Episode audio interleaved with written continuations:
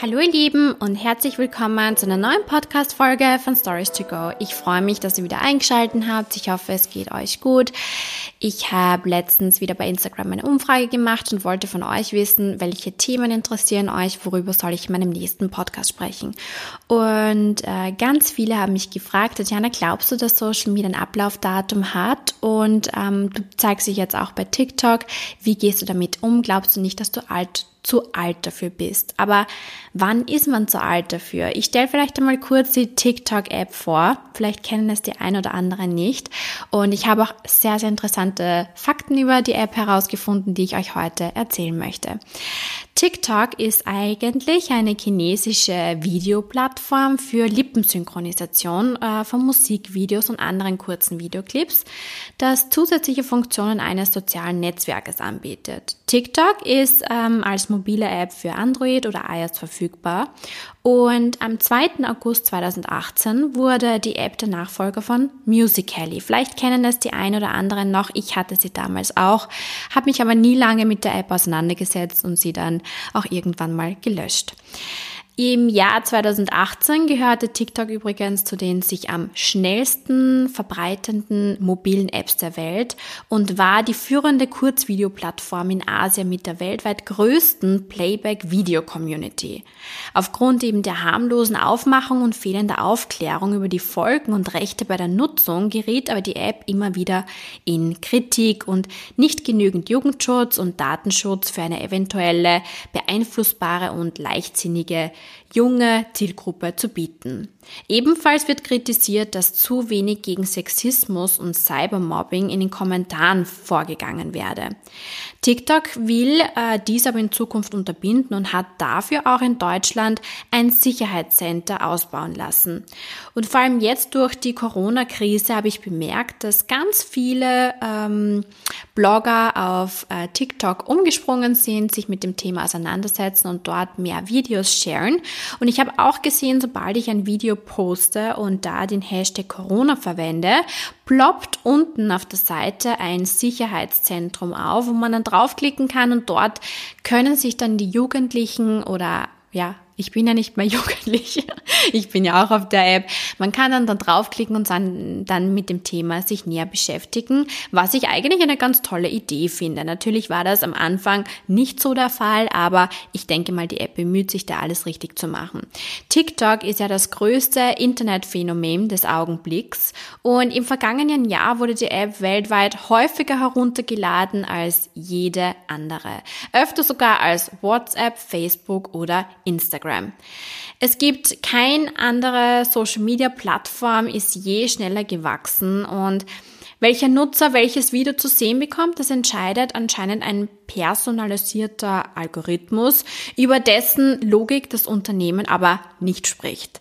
Äh, da konnte ich leider nichts herausfinden und mit TikTok hat eben eine chinesische App erstmals Einfluss auf Millionen Jugendliche außerhalb der Grenzen des Landes.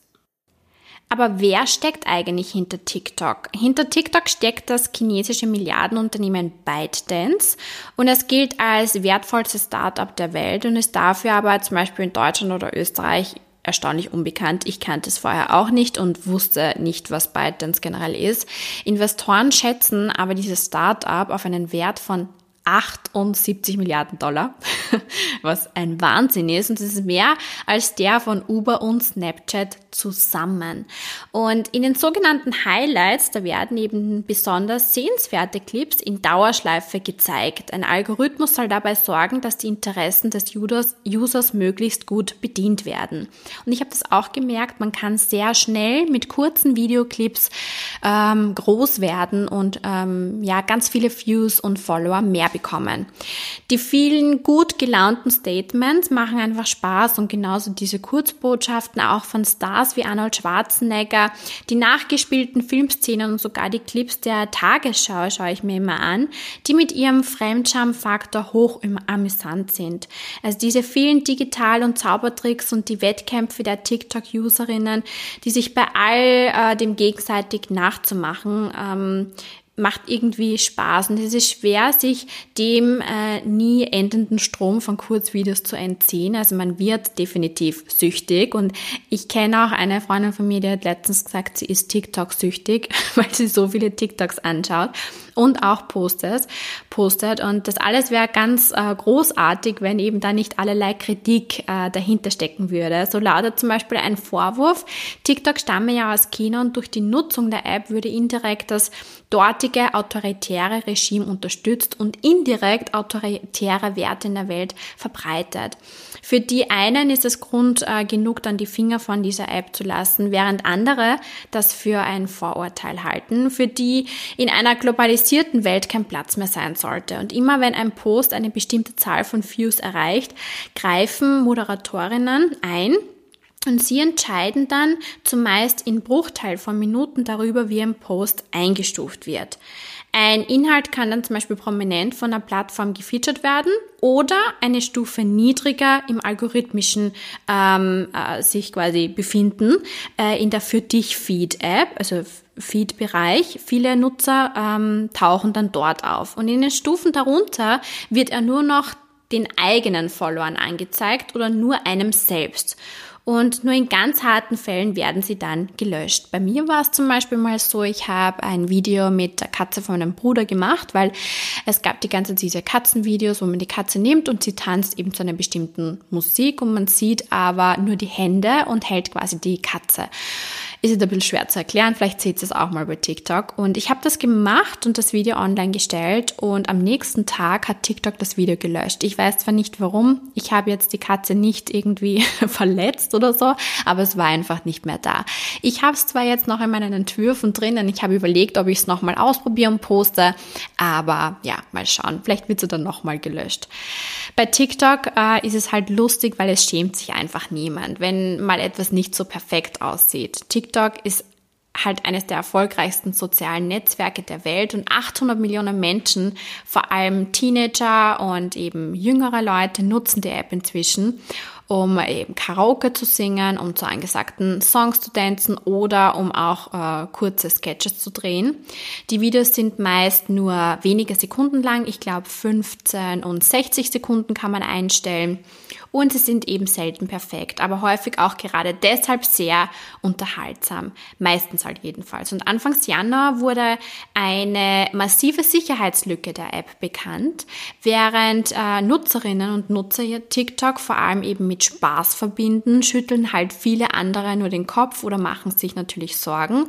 Wie groß ist eben das Problem mit Hate Speech? Ähm, äh, bei TikTok, wie stark zensiert das Unternehmen ByteDance äh, dem die App eben gehört, politische Inhalte, etwa über die Proteste in Hongkong.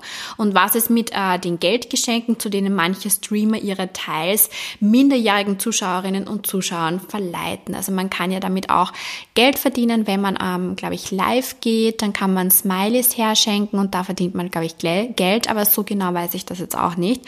Ähm, es war nur ein kurzes Beispiel, wie, ähm, wie, wie schlimm das eigentlich ist. Eine 17-Jährige hat ein Video gepostet, und sie verwendet in ihrem Video eine Wimpernzange und schminkt sich und redet aber während dem Video nicht über ihr Make-up, sondern über die Konzentrationslage in China.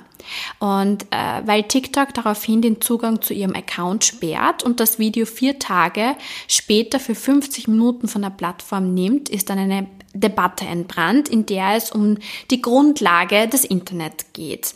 Und während auf Instagram alle halt versuchen, sich eben besonders schön zu präsentieren, ist TikTok da näher vielleicht am Alltag und niemand schämt sich darüber, wenn mal etwas nicht perfekt ist.